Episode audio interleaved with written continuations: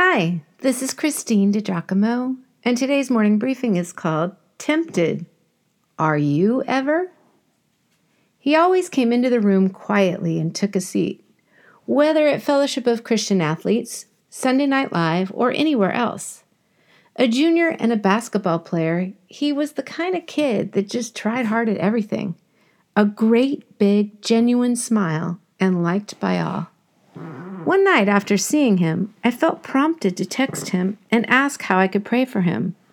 He responded with, "I'm having trouble with temptation and have been praying about it. If you could too, that would be awesome." I texted back, "I will. Thanks for being straight up." Temptation is a given in life. All of us are tempted. And when giving into temptation leads to sin, it hinders our relationship with God. Here's the question: from whence does temptation come? And does God tempt us? Well, if not, where does the temptation come from? Let's go back to the beginning.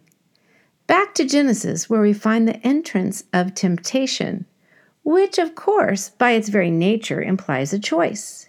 And that choice includes evil. Eve and then Adam could not stand up to the temptation put before them to really know, which the serpent told them they would if they ate of the tree of knowledge. With the choice made by the first couple, the sin condition entered what had been a perfect world.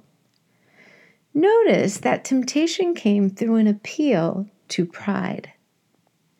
Does God send temptation our way? Hmm, consider this from James. No one, when tempted, should say, "I am being tempted by God." For God cannot be tempted by evil, and he himself tempts no one. But one is tempted by one's own desire, being lured and enticed by it. Then, when that desire has conceived, it gives birth to sin, and that sin, when it is fully grown, gives birth to death. James chapter one, verses thirteen through fifteen. He's pretty clear that God does not tempt anyone. It is impossible for God to violate his own character. Thomas Aquinas, in his work, The Temptation of Christ, written in fourteen forty-one, has some keen insight on this critical topic. The beginning of all evil temptations is an unstable mind and a small trust in Christ. Just as a ship without a helm is tossed about by the waves, so a person who lacks resolution and certainty is tossed about by temptations. Temptations reveal who we are. It is our own individual desires that entice. It is for this reason that what tempts you may not tempt me, and vice versa.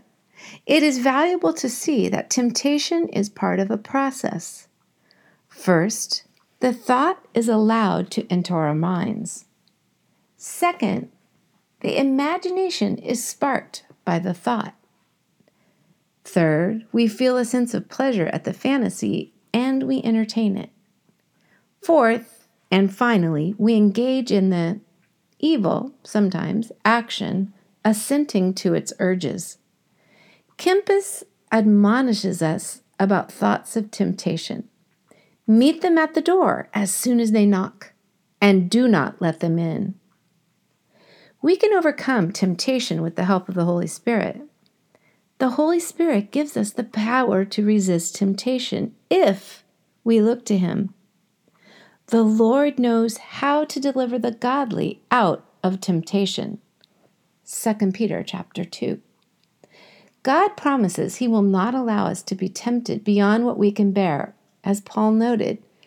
But with the temptation, he will also make the way of escape, that you may be able to bear it.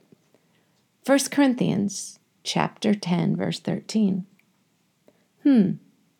Do you conduct yourself wisely, or do you flirt with temptation that will lead to sin by opening yourself up to it? James instructed, "Submit yourselves, therefore, to God. Resist the devil, and he will flee from you." James four, verse seven. Temptation. Here's what to do. Pray for strength before and when you face it. Do not flirt with it. And like Kempis said, when temptation knocks on the door, meet it at the door and do not let it in. Something to think about before you and me are knee-deep in the muck. God, grant us your strength. Amen.